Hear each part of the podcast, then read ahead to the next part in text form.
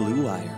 Kawhi Leonard is going to join the Clippers. Kawhi turns the corner for the win. Got it! Three on the way. Yes! Paul George nails it. Lou Williams for the win.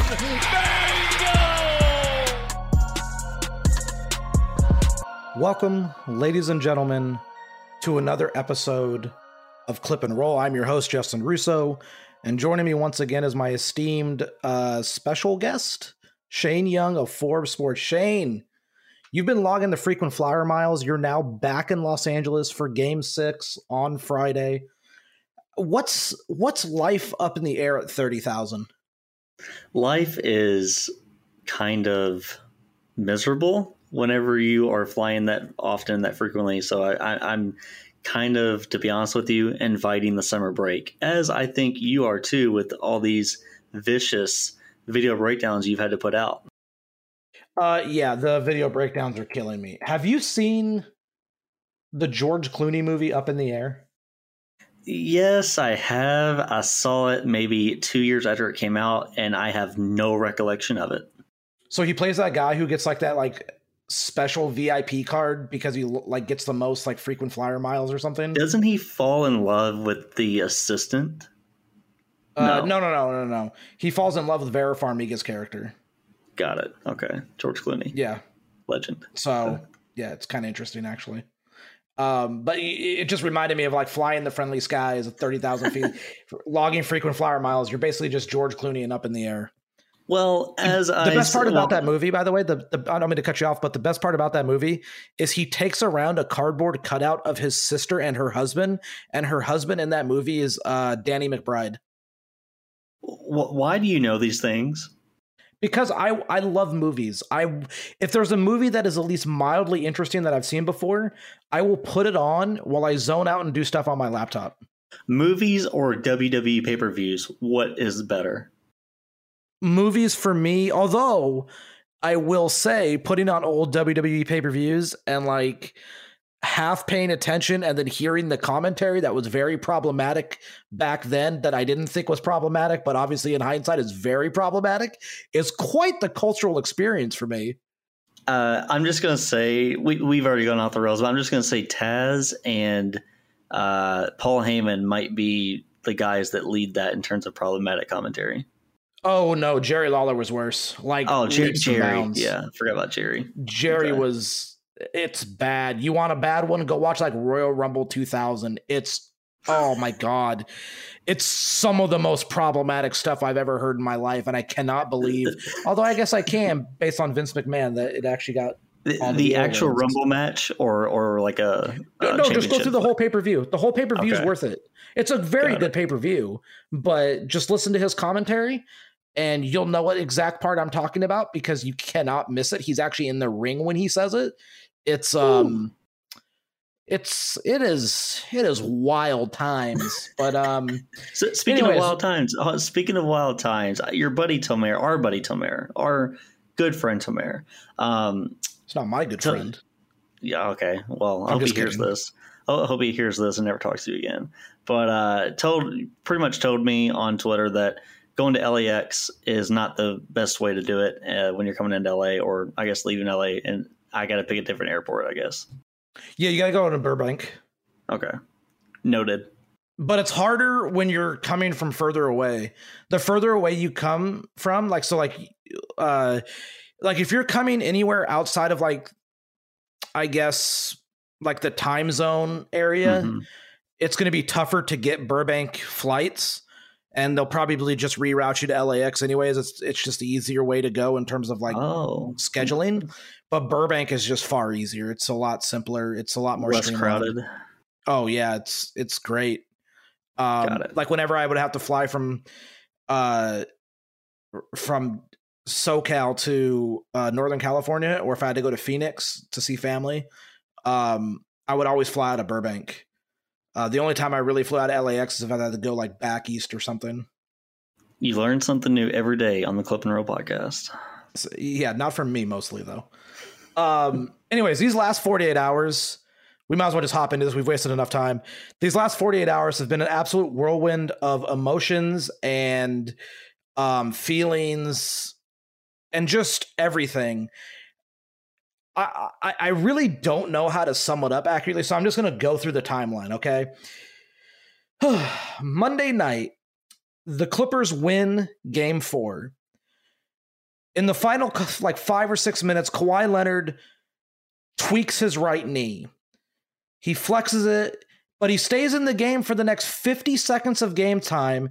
He even takes a jumper. He even takes free throws. He's on defense, moving around well. He's doing all these sorts of things. There's even a timeout taken in the game, and he comes back onto the floor to continue playing.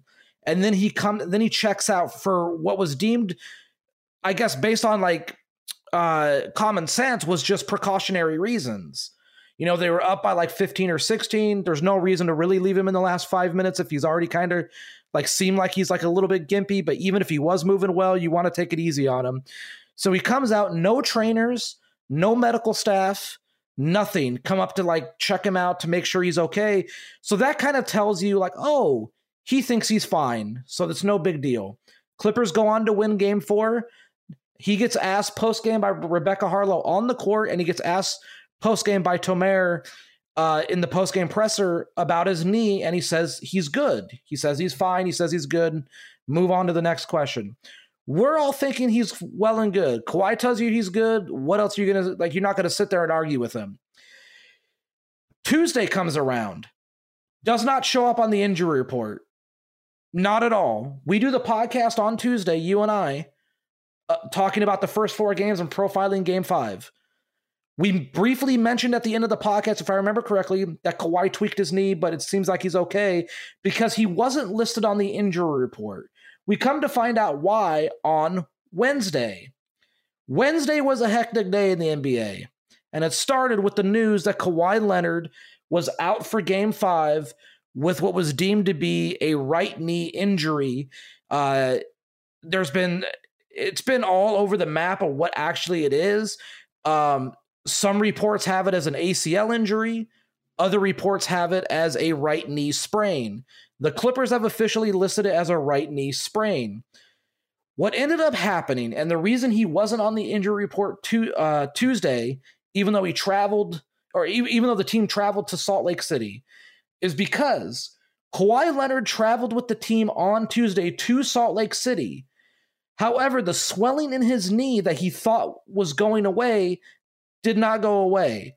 So he then had to fly back to Los Angeles on Wednesday morning. And that's when the news broke that he was actually not able to play game five in Utah. He tells teammates on Tuesday night after they got to the uh, to Salt Lake City that he will not be able to play. The news coming in is that he's going to be out for the rest of the series, at least the rest of the series. We don't know what type of knee injury it is. We don't know if it's a full ACL tear, although to be honest with you, it doesn't seem like it is, but I don't want to say it's not. And then, you know, you never know, but it doesn't seem it's a full ACL tear. They've kept they've kept calling it an a, a, a right knee sprain, which usually means like a grade one or a grade two. They're still doing tests. The fact that we haven't had an actual result on the tests is kind of telling because they're still waiting for swelling to go down. And you can do tests to tell you if it is an ACL injury even before you get to that point of further testing. So he's out for game six. Game six on Friday, when you're listening to this, it's the day of the game six. He's out for the game. He's going to be out for the rest of the series. There's no telling when he actually will return. The team doesn't know. He doesn't know a lot of stuff is still in flux. I don't know if I per- like summed everything up, but I feel like I did a decent enough job. Yeah, you did an exceptional job. Uh, I was just going to say when he planted on that right leg, um, right foot, and then it was obviously he was he grimaced immediately and he was in pain. It's one of the first times I've ever seen him like react that way. Uh, go off to the sideline, kind of bend down, uh, rub that right knee and uh, you know hobble hobble around the bench area a little bit. But I think it's worth mentioning again. Like he stayed in the game. He you know for a little bit for what another minute longer was it one minute? Uh, fifty seconds officially on the game clock. Yeah, and to my eyes at least told me that it, it he looked fine after that. He was running uh, at normal Kawhi Leonard speed. It's not going to be fast. It's not going to be really really slow, but it's going to be normal. And uh, he was jumping for rebounds. He was playing hard defense. He even fell to the ground on one possession and got up. Uh, obviously, his teammates helped helped him up as you do in basketball, but he got up kind of using his own leg power uh, to a certain extent. So it didn't seem to be a big problem. And then obviously he's on the bench, and uh, I think maybe the Clippers just didn't want to like you know reveal that there might be a problem to Utah that that was watching. Uh, in that moment, so maybe that's why they didn't have the trainers out there, kind of like supporting his knee or, or figuring out what was wrong with them. And I'm just gonna be honest with you, Justin. Like, I watching that game, I refuse to believe that it's a major ACL injury just from the sheer standpoint of like. I've never seen a guy on an ACL tear or an ACL injury that's considered bad be able to move around the way he was. I mean, that's one school of thought. Another school of thought is that we've seen guys tear their ACLs and still play for a little bit. Um, another one is that that fall that you mentioned might actually be where he could have compromised it a little bit more because he kind of crumpled to the ground on a foul and then he gets up slowly and gingerly and he's at the line and he's flexing his knee again he's doing all this stuff and it's like oh okay um i don't know uh i don't know how severe it is no one knows outside of him and his people and the clippers i guess at this point and, and we'll just wait like to see it feels like we won't even get an update until this series is over. Like that's what it feels like. Yeah, to some degree, that's exactly what it feels like. Um, and look, I understand fans are frustrated because you would like things to be spelled out for you and you know everything to be you know um, clear in terms of reporting on injuries. But I will tell people this is the team that when Patrick Beverley had fractured his hand and was in the middle of having hand surgery in the morning of a game, was listed as questionable. Um, it's the same team that ruled Serge Ibaka as doubtful for playoff games. Is as as late as game one in Utah, when game one was in Salt Lake City, and he was in Los Angeles getting back surgery. So this is nothing new. Their their injury reports are drunk.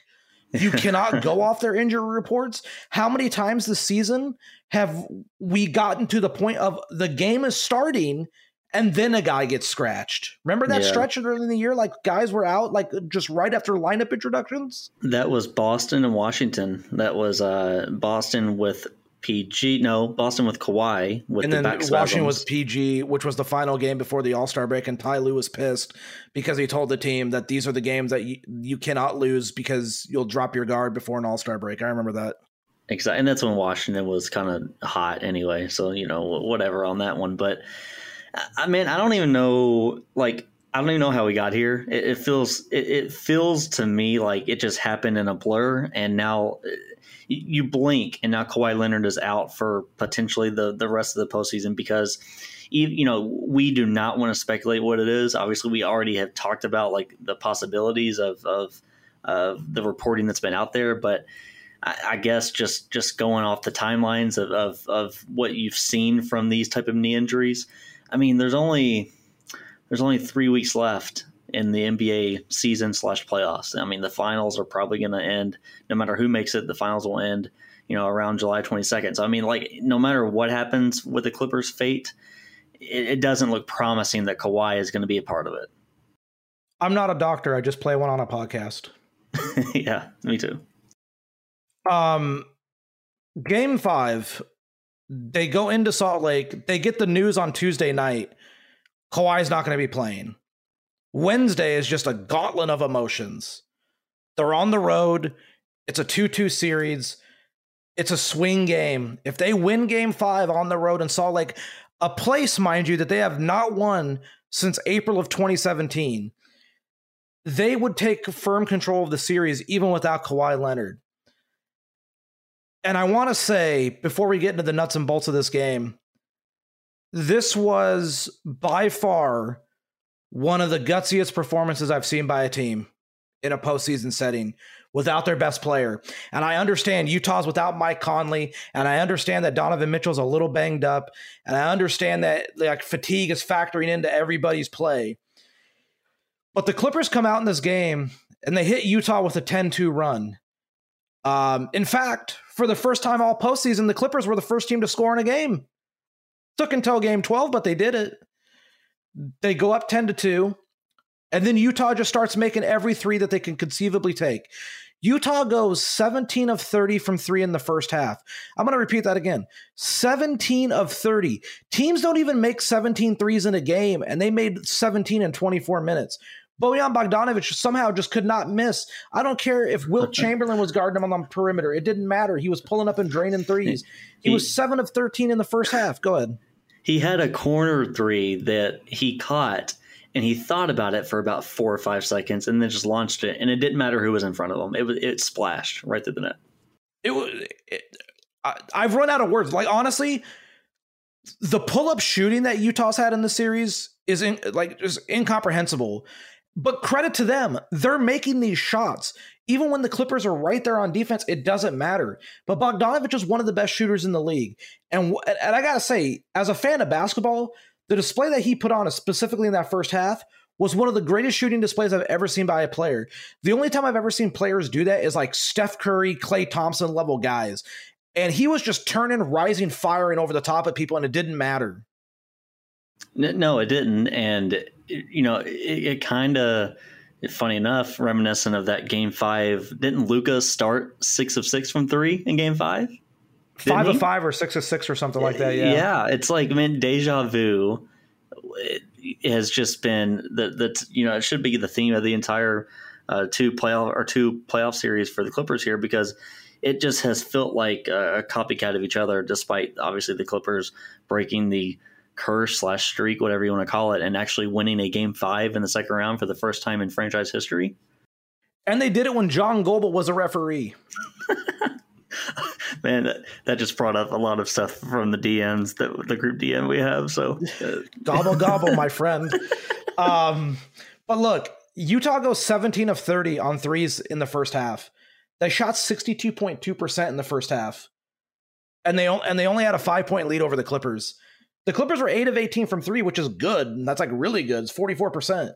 Utah still made 9 more threes. They made nine out of the t- like they took twelve more than the Clippers and made nine of those twelve, and the Clippers were only down by five. And it wasn't like the Clippers got to the free throw line an exorbitant amount of times or anything like that. The Clippers just kept grinding. Paul George had 22 in the first half. Reggie Jackson had 10. Marcus Morris had 12. Luke Kennard hit two more threes. He's been great on threes in this series. Um, I mean, he's a good shooter, so you would expect it, but he's been absolutely lights out for them. Terrence Mann gave them solid hustle minutes. Nicholas Batum hit his two threes in the first half, had three steals. Clippers are down five. Clippers are down five at the half when the other team made nine more threes and they had 17 in the half. I've never seen anything like that. Clippers were down five at the half despite uh, all you know the barrage of shooting.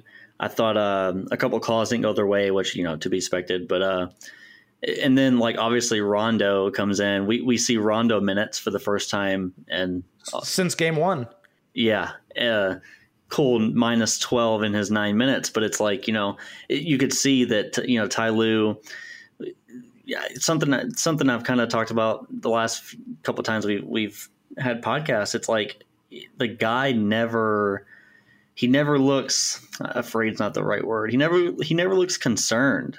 Like I mean, rattled. he just yeah, never rattled at all. Like that even killed mentality. And it's like, you know, he he just kept on encouraging the guys. You could see him every time out, you know, clapping pretty hard. You know, he probably leads all NBA coaches in claps. Um, so I, I thought I, thought Luke Kennard coming in and, and, doing what he did in those 20 minutes was was important. Um, and you know, Terrence Mann, I, there isn't there aren't enough words to like depict the story of, of Terrence Mann this entire season because you and I, and anybody, anybody covering the team, did did not think that Terrence Mann was going to play one minute in the playoffs. But he's he's averaging or not averaging because he was out of the rotation inexplicably. Now he's back, but 26 minutes on the road for a player that we had zero expectations of before the season, and and absolutely just destroying the three-time defensive player of the year when he when Gobert closed out on the corner and Terrence Mann basically said after the game like I was tired of settling against this guy. Like I, I want to challenge him. I want to get him moving a little bit, uh, see what I can do with my explosiveness. And that dunk was it wasn't even really like a, a power slam. He barely dunked it, but but just the the acrobatic finish, like the the uh, the agility to do that. It, it, was it was impressive, and his entire season. That's the word that comes to mind is impressive. Yeah, uh, you're not wrong. Second half, like I said, Clippers are down five at the half. Second half, they really hit a gear. Um, it's aided by the fact that Utah just goes blisteringly cold from three. In the second half, Utah was three of 24 from three. And in the third quarter by itself, they were 0 of 10. They just couldn't make a three. Um, if you look at the law of averages, if, and you look at the game for Utah, they were 20 of 54 from three, which is 37%, which is really good on that volume. But when you look at their first half compared to their second half, it's like, all right, it really caught up with them. And that's kind of what you have to wait around for, but you also have to push the envelope against them. And I thought the Clippers did that. Yes, they got lucky on some of the wide open threes that Utah missed, but at the same time, they forced Utah to do a lot of tough looks. In the second half, Paul George has 15 points. He has eight rebounds, four assists in the second half as well. Marcus has 13 in the second half. Terrence has 11, makes a three, has the dunk over Rudy, gets to the line several times, really good in the small, small pick and rolls. But the real story might actually be twofold. Number one, Patrick Beverley gives them five points. He hits a big three and he gets a little teardrop over Rudy. Um, in nine minutes, if Pat's giving you five points, that's good. But his defense on Donovan has been really good the last couple games. He just he seems to defend Donovan really well, even dating back to past matchups prior to the series. But the biggest takeaway, Shane, you know I'm going with it. Come on now. Say it. Say it for me. The best the two words in sports. The best two words in sports. Big government. That's right. Reggie Jackson Fourth quarter, when the Clippers needed him, 10 minutes, 12 points, four of six shooting, makes two threes, makes in a ridiculous three in the corner, in which, upon rewatch, was not as contested as I thought it was live. Live, I thought he was double contested by Mitchell and Gobert, but they both sagged off of him and he got enough space to rise and fire. Jackson has no fear of Rudy Gobert, which is one of the most incredible things I've seen. And I would love to be in the sports psychologist mold to find out if Reggie Jackson consistently attacking Rudy Gobert on switches is also what has allowed the Clippers to be more confident going against Gobert on the switches themselves. Probably. And what, what gets me about Reggie is that he's very uh, I don't know, like very methodical about it. Like he'll he'll back Rudy out and he'll decide, okay, I'm, I'm going to drive left. You know that he'll that give crafty, him looks. Yeah, that crafty layup that he had, a reverse look, which I, I really just did not know how it went in at the time. What was that in the fourth quarter? I can't remember what quarter that was. That uh, he had them basically on the perimeter and then drove to the left and finished on the other on the reverse side of the basket. And so Rudy I was will right. say that video is in my video breakdown that will be out on Friday afternoon. it, it, there was such a tight window, and the fact that he got it. And hey, man, like ever since he put the goggles on, there's been nobody better in the NBA. Nobody. Uh, he's the goggles, the mismatched shoes, or the uh, the the multicolored shoes, um, the swagger, the carefree attitude. That's my he's, guy. He's starting. He's starting on a title contender. This guy was was considered nobody at the trade deadline slash buyout thing, the buyout market in uh, 2020 and he's starting on a team that could win a title. He outscored Donovan Mitchell in Game Six. Oh God, that that's that says it all. Just drop the mic right there, I guess. But uh, can I go back to something you were, you were saying about Pat? No. Yes, you can. Damn. Okay. Uh, so with Pat, now tell me if you get this feel as well. My feel is when Pat's in the game, Donovan is rushed, and that's why he's that's why Pat is probably the best defender on him because he rushes Donovan into stuff that he probably wouldn't do otherwise. I would agree because Pat's the guy who can chase him over the top of screens the best.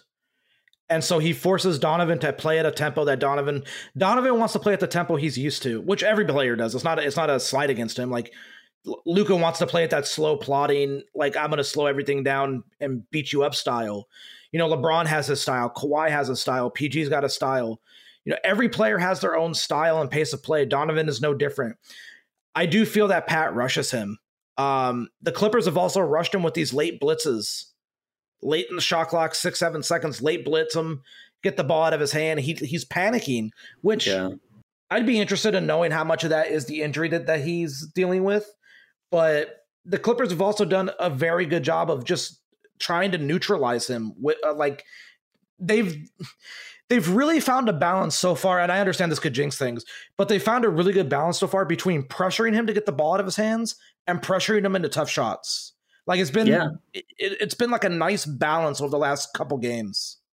Yeah, and I, I, you know whenever they start blitzing them late or sending those late um, doubles to to force the ball to Royce O'Neale, to force the ball to even if, even if Clarkson. Clarkson's on the yeah even if he Clarkson's on the floor and he's shooting ungodly numbers, which I guess you could bring up, or I could bring up on his pull up numbers, uh, 51.5%, I think, on pull up threes. And everywhere else he struggles, it feels like. So um, it, it's kind of wild to see. But even when Clarkson gets the ball with, with four or, or three on the shot clock, I think the Clippers have done a good job of, of getting back to him and forcing him to to penetrate, which the Clippers are are clapping, you know, on the on the sideline if if Clarkson puts the ball on the floor and attacks. Like they, they want that rather than him shooting a three. I mean, their whole thing is like make Clarkson, make Bogdanovich, make O'Neale, make Ingles put the ball on the floor and get to the and like make them make decisions. Now Ingles is their best decision maker and their best passer among the players that are available. Um, so him having the ball in his hands as a playmaker and a provider for others isn't actually the worst case scenario, as opposed to like Royce O'Neale, who isn't the decision maker, or Clarkson, who's not the passer yeah. decision maker. Like you want secondary guys to make reads and and passes that they're not used to, and that's why you do this. And it's just been really interesting to watch. Um, the the Clippers win this game. They win it by eight, 119, 111. It's close down the stretch. Um, it's a three point game with eight and a half to go. Reggie Jackson hits a jumper with a defender in his jersey that is utterly absurd um, to give them a five point lead. Then he comes down and hits a three. They're up seven. And then Batum hits a three, and now they're off of a Jackson assist, mind you, and now they're up 10. So, in the span of a couple minutes, about a minute or a half or so, the Clippers lead goes from three to 10 because of Reggie Jackson, essentially. Um, it gets back down to three, and then Reggie hits another three, and then Reggie hits a reverse layup. And it's like every time they needed something, Reggie was there. Yeah. And did you see those? Did you see those open looks that Reggie had on the catch and shoot? I believe in the fourth quarter, and then Nick Batum had uh, maybe one possession after Reggie's that forced a Jazz timeout, like just wide open looks. That's also going in my video breakdown on Friday. Hey, I'm still in content. I love that's, this. Love this episode. Fine. Bastard. Um, yeah, I mean, look, and, and actually, that segues into something I do want to talk about, which is what my video breakdown is on. But I do want to talk about it because it is a talking point. Rudy Gobert is not the issue for Utah in this series. I know people love picking on him, and I'm gonna. This is what I want to preface it with. He is not the issue in this series for Utah. Yeah, do me a when favor off, and tell me. Do me a favor and tell me what the the problem is. Well, well, I'll get to the real problem in a second, but the issue isn't isn't Rudy Gobert specifically because when he's on the floor, they've been fine. Their defensive rating with him on the floor has been fine or fine-ish. It's higher than their regular season average because the Clippers are just a machine offensively pretty much no matter who's in, as long as Rondo's not in, which I don't mean to crap on Rondo. It's just the reality of the situation at this point with him and the way that he's played, you know, ever since basically game three of the Dallas series.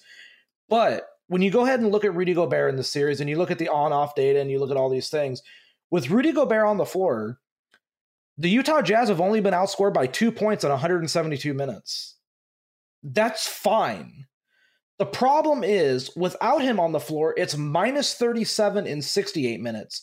Joe Ingles has the wider spread. Uh, Utah's plus eight with Ingles in 153. They're minus 47 in the 87 minutes without him because he's their best ball handler and decision maker, and he's the guy who kind of makes them go in terms of like uh, slowing things down and things of that nature and kind of getting them to go on that end.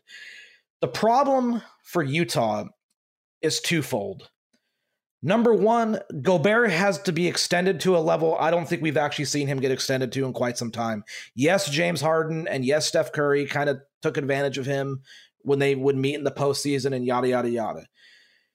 This is a little different because it's not a singular guy that's going into pick and rolls and attacking him. The Clippers have spread him out, and any little wrong read or wrong step he makes they're killing him in Utah with. If he's shading too far to the to the paint, it's an open three for somebody. If he's if he's closing out too hard, someone's going past him for the layup, or at least going past him to force the Utah Jazz into rotation and then open three for someone else. Or they're just getting the switch on him and they're going to work. And it's not Rudy's fault. At the end of the day, if Rudy Gobert is defending one on one against, say, Reggie Jackson or even Paul George, like it's not the end of the world for Utah. Like he's a exceptional defender, but he's been stretched to a point I don't think he's ever been stretched to. Like he just played like 41 and a half minutes, which is the most minutes he's played all year. It happened in game 5. And what's what's really going on with Utah is they you and I talked about this after game 4 when we profile game 5 and the rest of the series. You and I express, expressly talked about this at length they cannot play Derrick Favors. They cannot play George Niang, and they cannot play Miye Oni. And the problem is, and this isn't Quinn Snyder's fault, what other options does he have? It's basically at the end of the line now. Your season's yeah. on the line. It was it was someone on the line in game five. You couldn't lose that game and give up home court.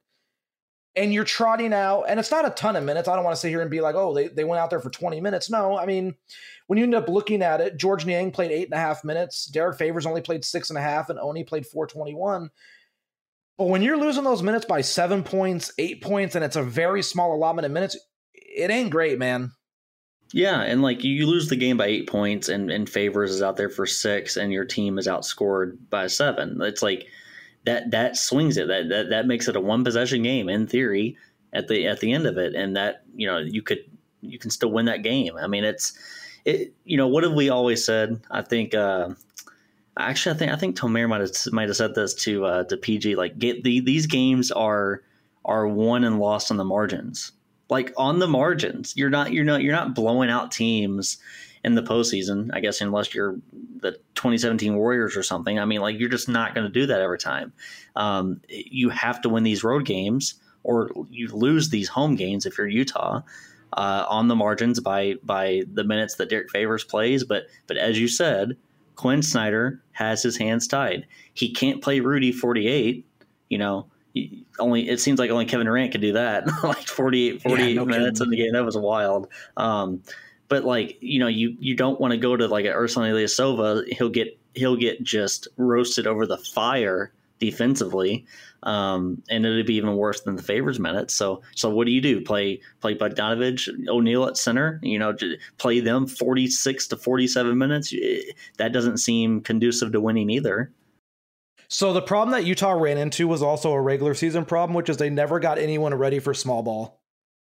Yeah, they, they don't have the they never had the reps against it. Like it, it's not even the reps against it. They've never had reps with it, like on yeah. their on their end. Like I'm not saying it's a panacea and like this will fix everything, but maybe you do play Bogdanovich at the five. Yes, your rim protection is going to suck. Okay, I understand that.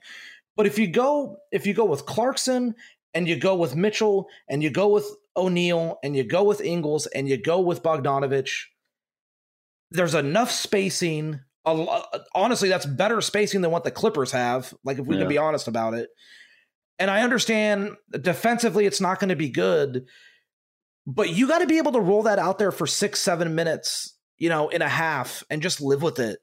Because it, it goes it, goes back to what I said on a on a on a few shows ago. Like I I truly believe that in, in the playoffs, or I guess in, in the NBA in general these days, the defensive answers that you have against a team matter very little compared to how much can you score against them. And that seems very simplistic, but it's like I, I will maximize my offense, which is what you would get with Bogdanovich at center. And as you said, Clarkson in there for more spacing. I would very much rather maximize my offense if, if you're getting lit up like this with the traditional big. And here's the thing you can still play Rudy 40 minutes. Mm-hmm. You can play him 40 and in the eight minutes he's sitting, roll with Bogdanovich at center and say, look, man, we're just gonna have to carry this. Like we're gonna have to do this. Now I understand you're gonna run, you're gonna have to run some minutes in which, you know, Niang's out there and Oni's out there, and you know, I understand that, but I mean, you gotta give yourself a chance. Because the Clippers don't respect any of the three. They don't respect Derrick Favors as a rim protector or an offensive player. I mean, they don't respect Miye Oni. And George Niang hasn't given him any reason to respect him as a shooter. So I, I, I don't, and I understand George Niang shot well from three this year. I really do understand that. But there's a difference between shooting well from three in the regular season and being a guy who can space the floor in the postseason. And when you look at the series, he's two of 13. Like, I, am sorry. I, I like they got away with stuff against Memphis because Memphis didn't prepare them for a Clippers team that was going to play small which isn't their fault. Like they don't they don't hey let's play the Warriors and you know like that that's not like you don't you go with what you get. But when you end up looking at uh the series against Memphis, Niang eight of twenty from three, you know obviously they're missing Conley. I understand that. But like their threes were more spread out. Niang got 20, Ingles got 20, O'Neale got 28, Conley had 31, Bogdanovich had 30. These are just attempts. Clarkson had 42, Mitchell had 35. So you're talking you have seven guys with at least 20 attempts in a five in a five game series. Like I understand that. And then you look at this series, man. They have five guys with 20. But like yeah. Mitchell's got 65. Clarkson's got 49. Bogdanovich has 38, and that's primarily because of game five, which he took like 17. Yeah. And it's it's it's, Don, it's a lot. Donovan's post game comments about his ankle, like it's only getting worse, and that sucks. Like I really don't want to see That's, that. I mean, uh, yeah, that sucks. I and you know I'm what sucks? So injuries. I know, and you know what sucks even more is like hearing about Mike Conley trying to rush it back. And what did I tell? I think we talked about this, like, or I was telling somebody, like, just don't freaking do it. Like, don't come back until you're 150% healthy. Like the James Harden stuff seems asinine to me to be to be quite frank about it. Um I think we're seeing the trend of why you have to be careful with injuries. Anthony Davis in the first round, James Harden this round, Mike Conley. Just it's tough though. And I recognize why teams are behind the eight ball and even players because they want to be out there. It's a postseason game and they want to be out there and play. I get it. It's just I don't know, man. Um, I don't what, know. was Mike? He Mike Conley was trying to come back after game three or after game two. Is that after what he said? game two? He was trying to play in game three. They were up 2-0. Yeah. So what? Wow, that's crazy to me. That's crazy. I mean, I don't know. Um, we didn't even really talk about Paul George.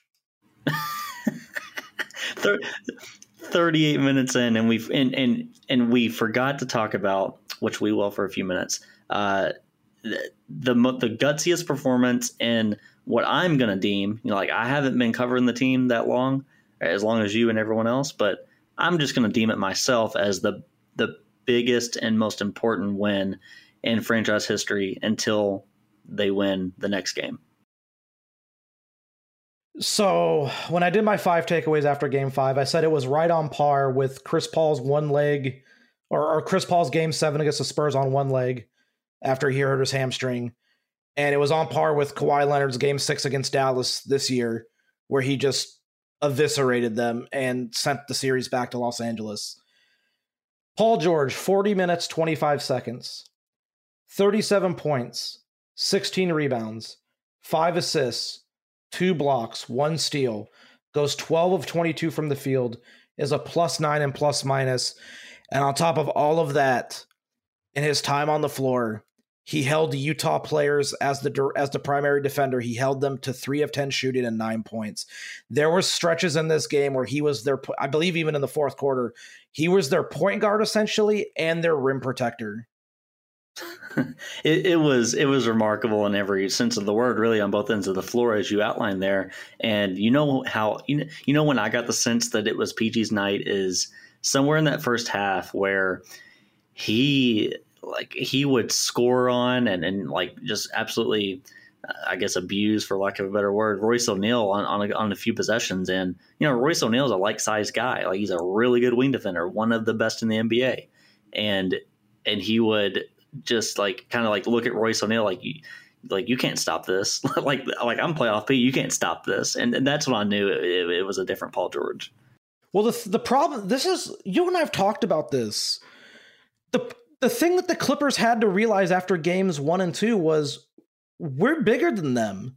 Like eh, especially with Kawhi and PG, even though they went small, it's like if they're going to put Royce O'Neale on us, j- just shoot over the top of them. Royce O'Neale's six four, PG six eight.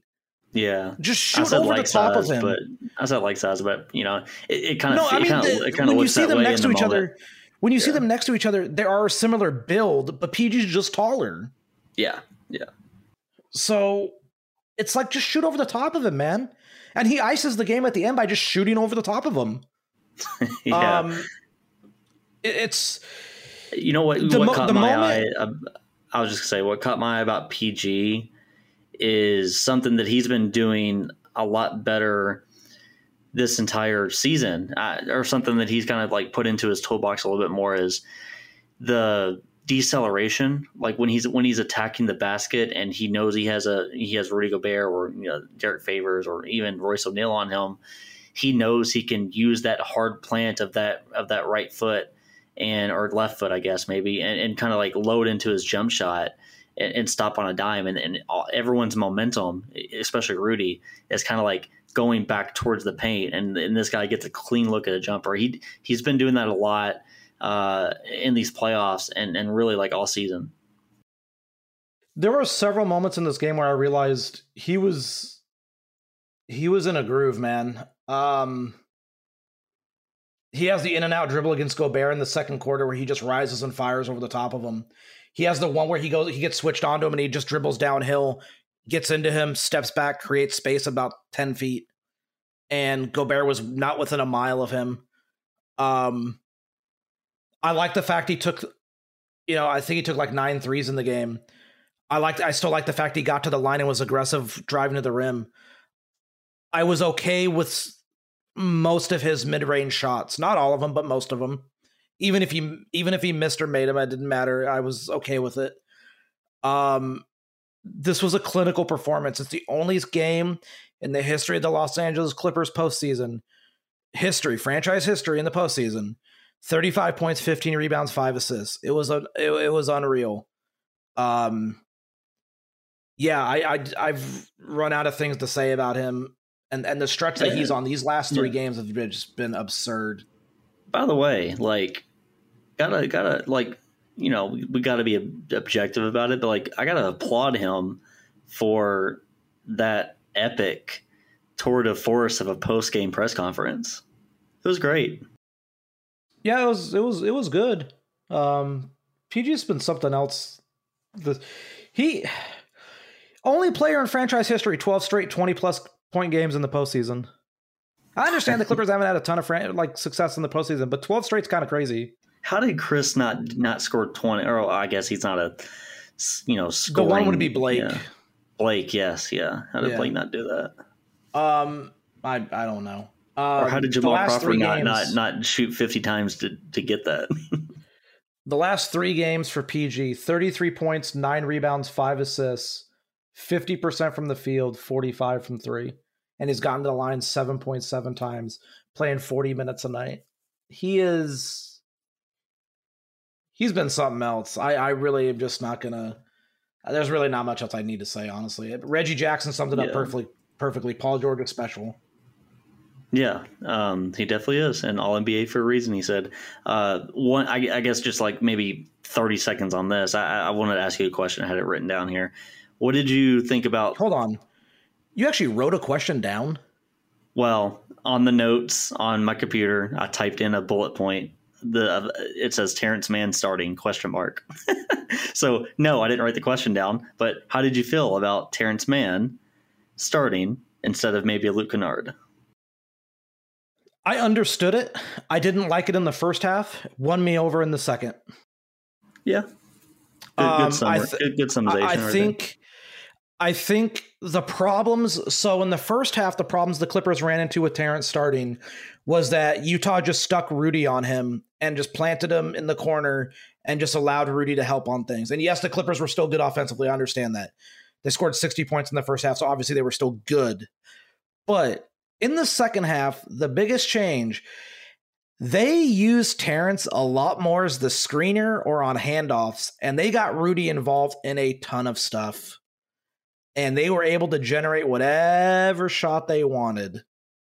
Is that because Rudy was was trying to guard, you know, quote unquote, the the worst player on the floor and kind of like hide him defensively, or Well, not yeah, hide him defensively, but like you know, if you're going to play, if you're going to play against small ball, you have to like maybe kind of muck up the game, and that's why Rudy might have been on him. Well, they stuck him on Terrence because, I mean, Terrence shot 40% from three this year, but he's not a willing shooter. It wasn't like he was a high volume three point shooter. Um, so they just figured, look, if we stick him on Terrence, we can help and recover. Like it's no big deal. And for the first half, at times, it did work. The problem was that I don't know how much Utah actually anticipated this they don't watch the Clippers like we do all year, obviously, because they're inundated with their own team as they should be. But how many times this season, Shane, did we see Terrence Mann operate as the roller in small, small pick and rolls? yeah, How many times did we see him operate as the handoff? How many times did we see him operate as the center and play the five on offense? Quite a bit. I'm not sure Utah was ready for that because in the second half, they killed him. They ran elaborate sets that they normally would not run for for a center, at least. um, they ran double aways for Paul George and had Terrence be the popper. And Rudy was stuck at the mid post, wondering what the hell happened. Terrence was wide open on the left wing and knocked down a three. And then and by making that three, Rudy had to respect him and he had to come out for him. And then Terrence drives by and dunks on him. Terrence catches everyone off guard with with the explosiveness because e- even when he's when he's catching the ball like on the short roll or kind of like um as, you know as the as the guard screener it seems like teams just don't anticipate him doing and being as fast as, as, as he is doing the things that he can do Terrence, Nick, and Marcus really make it work because when they're in the game with, say, PG or Kawhi, you really do have a full switching lineup. Like it doesn't matter. And Utah's not figured out the fact that the Clippers are just going to switch everything. Like it just doesn't matter. Like it just really doesn't matter. Like Utah's running pick and roll. Utah's tried to run pick and rolls, and the Clippers are just switching. It doesn't matter because you're not getting the advantage you need offensively against the switch if you're a pick and roll heavy team.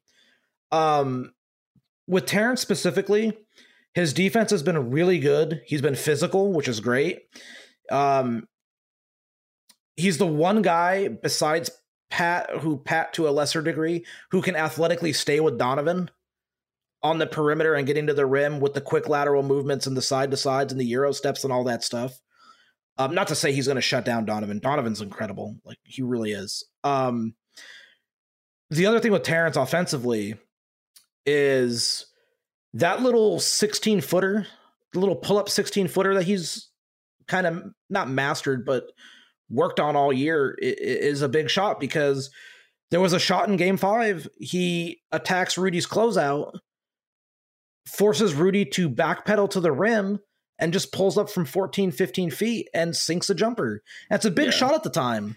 Mhm. And Rudy doesn't.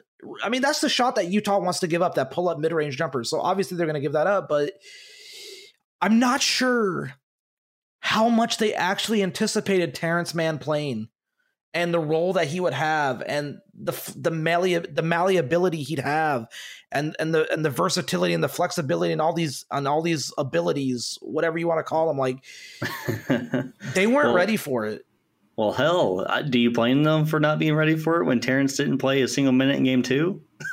like that, that No. like Ty, it, it, it, it's been it's been weird uh, to be. I guess like you know th- that's the best way to put it. It's been weird with Terrence's up and down uh, minute load and and really, I mean you had to you had to kind of credit him for that because I don't know of any young player that would thrive uh, in an environment where he doesn't know his playing time night to night. same with luke kennard hats Yeah. off to him for that dude those guys were out of the rotation the first like four games of the dallas series Luke couldn't get on. Luke could not even look at the floor in the Dallas series. It's I do find it interesting that all Luke had to show was that he- i- i- in game six in Dallas was that he could show and recover just a couple times, like Yeah. at a high level. And that was all they needed to see. And they're like, we, we, we can just play him now. Yeah, And, and he got on the floor. It's uh, what do they call him? Tinkering Ty. Uh, he'll he'll go through things. He'll go through lineup configurations, and once he finds something that that he likes, he'll stick with it. So that's uh, that's what we've seen so far. And going through this series, it does feel like the first two games were trying to get guys rest, especially game one. Yeah, trying to get them rest and figure out what the hell they're going to do against this team that they had really like no time to even watch film for. I mean, yeah, uh, game one, obviously, he plays the 11 guys. Game two, he plays 10, and DeMarcus plays, and DeMarcus hasn't played since. And Rondo God. really hasn't played since since game one. I mean, he plays nine minutes in game five, but and I understand. I I I've been I, I was banging the table yesterday watching game five, just going, you can't play Rondo, you can't play Rondo, you can't play Rondo. But I understood why he had to play because you needed a ball handler on the floor even for a couple minutes, and PG had to rest even for a couple minutes, and you needed guys to get a rest. And if you're gonna give up just a couple points, or I mean they gave up nine, but if you if you give up a couple points here and there because you're trying to steal guys rest, I can kind of understand it when you're dealing with a rotation that is being shortened one by Kawhi's injury and two by the fact you're having to play guys extended minutes off of that. Yeah, you have to. You, you got to at least throw gu- guys out there whenever you're depleted. You know, I, I think that's what some people, um, you know, they see that Kawhi is a wing player, then and and obviously like that just means that he's not able to play. But but like the Clippers don't don't have that many other wings. You have to go. You have to go with uh, the guards out there. So I think Rondo did a good job of. Uh, not not a good job, but uh, Rondo at least soaked up some minutes that were needed. I guess. I guess that's the only thing you can say. Soaked up the minutes. He actually had some nice rebounds. I know that sounds like a weird like thing to point out, but I really actually did. He had a rebound, um, offensive rebound where he g- grabbed it at the nail out of the air and like one touch passed it to Marcus on the wing. And I was just like, that is actually insane. Been doing it since 08. I bet you Doc misses him. Ho! Anyways, that's my one Doc jab for the night. I'm just I, I'm a Danilo Gallinari fan. Like that's what I am. I'm a I'm a I'm a Gallo fan. Gotta love Gallo. Um, Yeah. I'm really happy if Gallo and Lou get to the conference finals. I'm be I'm 100 percent serious. Like, I would be over the moon for those guys because of how hard they've like How how, hard they work and how much they meant to the team. I'm putting you on the spot, and I do not blame you if you don't know this. But how many conference finals has Lou been to? None. One. None, I think. Holy hell! And it and it might come under Nate McMillan on a team that he did not anticipate being with. Like that's crazy. No, it's not even the fact that's against Nick, Nate McMillan and a team. Uh, like he's going against his old coach. Oh yeah. Well, that we've been talking about that for a while. Yeah, he's never been to the conference finals. Wow. Played 87 years in the NBA, never been to the conference finals. kind of wild, actually. Uh, I don't think Gallo has Gallo. Gallo might have been with no. Gallo hasn't, has he? Denver. No, because I think he was actually out of Denver by then. Because Yeah. the Carmelo Denver team made it. Yeah. Okay. Yeah, he's never been to the con. This is actually the most. Uh, I think this is the first time he's actually been out of the first round. Oh my god. What? Yeah, because uh, 2011 they lose in five to OKC. 2012 they lose in seven to the Lakers. 2019 he loses with the Clippers in six to Golden State, and last year they lost in seven to Houston. Wow. It's the first time he's ever been in the second round. He Props got a major Gallo. he, he got a major payday and more playoff success. Like wow. What a legend. How old is he? I'm He's only 32. Only. Only.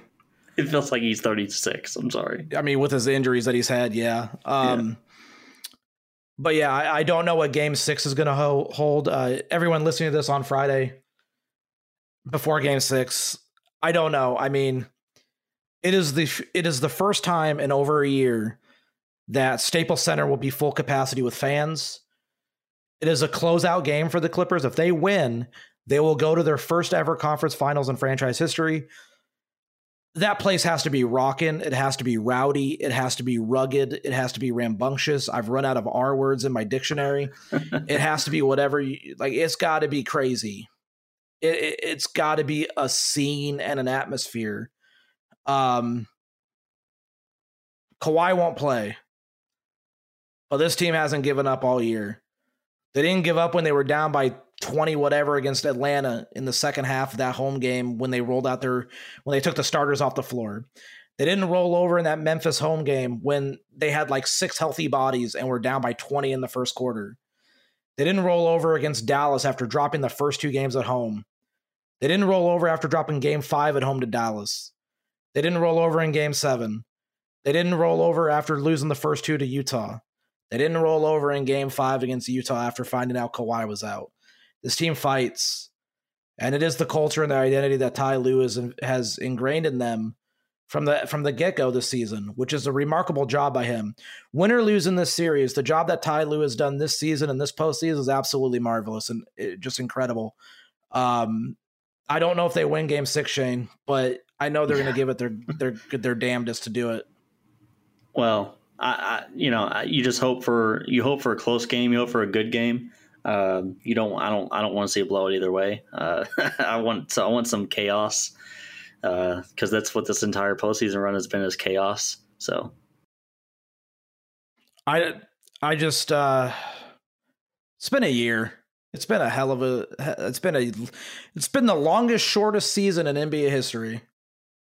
Yeah, and it's and oof. either way, or I guess not either way, but I guess to close out here, if the Clippers do win, they will make history tw- like twice, like two times the history. Like no team has ever come back from 0-2 twice in a single postseason, and they they would do that, and then they would obviously make franchise history. And they're the only team in the history of the NBA postseason to have multiple victories when giving up at least 23s to an opponent. And both of them have happened this postseason. And uh, when I say they're the only team to do it multiple times, I don't mean like in one postseason. I mean ever. Ever. have teams have more... only lost teams have only lost 8 times in the history of the playoffs when they've made 23s. And in fact, a couple of those games are teams against each other, both making 23, so someone had to lose. God. But the Clippers ga- game 3 against Dallas, I believe, and, and game 5 against Utah.